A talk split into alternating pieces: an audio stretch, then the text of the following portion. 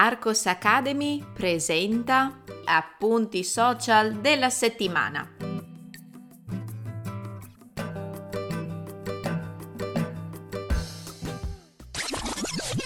Ehi, puoi trovare il testo di questo episodio cliccando nel link in descrizione. Entrando nella sezione gratuita degli appunti social della settimana, troverai altri episodi da ascoltare e da leggere. Buona continuazione! Sono emozionata. Oltre a stare finalmente meglio, sì, la mia voce come potete notare non è più così nasale come nelle settimane scorse, si sta avvicinando anche la data del mio compleanno. Poiché manca ancora qualche giorno, slittiamo i festeggiamenti per un po' e vediamo insieme cosa abbiamo imparato di interessante sulla lingua italiana in questa settimana. Land e borrow in italiano. In inglese esistono due verbi per indicare due azioni, to land, to borrow. Anche in italiano ci sono due espressioni, ma sono talmente simili tra di loro che molto spesso gli studenti stranieri di italiano si confondono e non riescono a utilizzarle correttamente nella conversazione in italiano.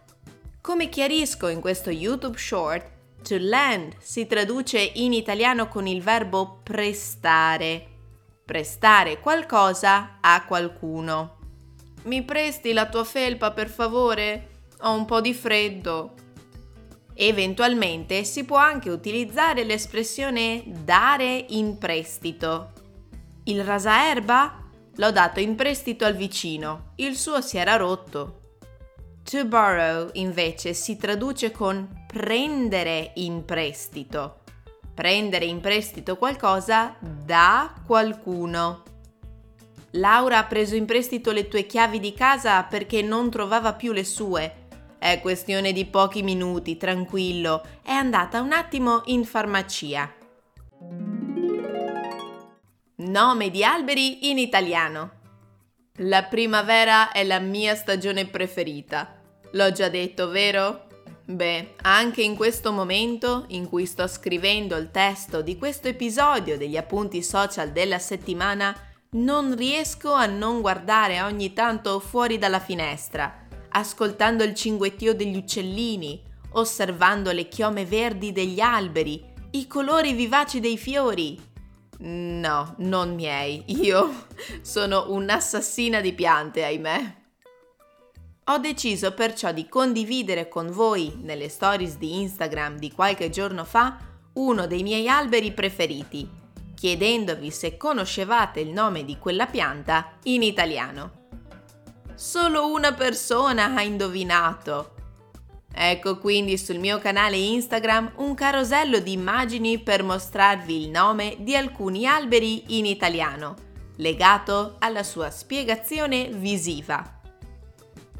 Magnolia, ciliegio, glicine, pesco, biancospino, gelsomino, melo. Qual è il vostro albero preferito? To be naked in italiano. Sì, sì, lo so cosa state pensando. Susanna, è facilissimo tradurre to be naked in italiano. Essere nudi. Certo, avete ragione. E questa è l'espressione più comune per tradurre l'espressione inglese. Sapete però che esiste anche un altro modo? Più leggero, un po' buffo e senza nessuna traccia di volgarità? Se volete sembrare dei veri madrelingua italiani, potete usare l'espressione come mamma mi ha fatto.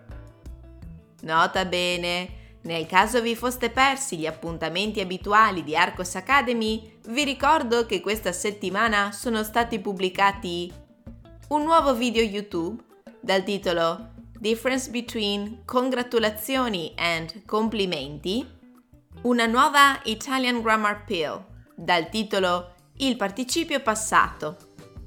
Carissimi studenti, grazie per avermi fatto compagnia, vi auguro una buona settimana e ci sentiamo nella prossima puntata. A presto! Ehi, ricordati di cliccare sul link in descrizione. Ti aspetto nella sezione degli appunti social della settimana.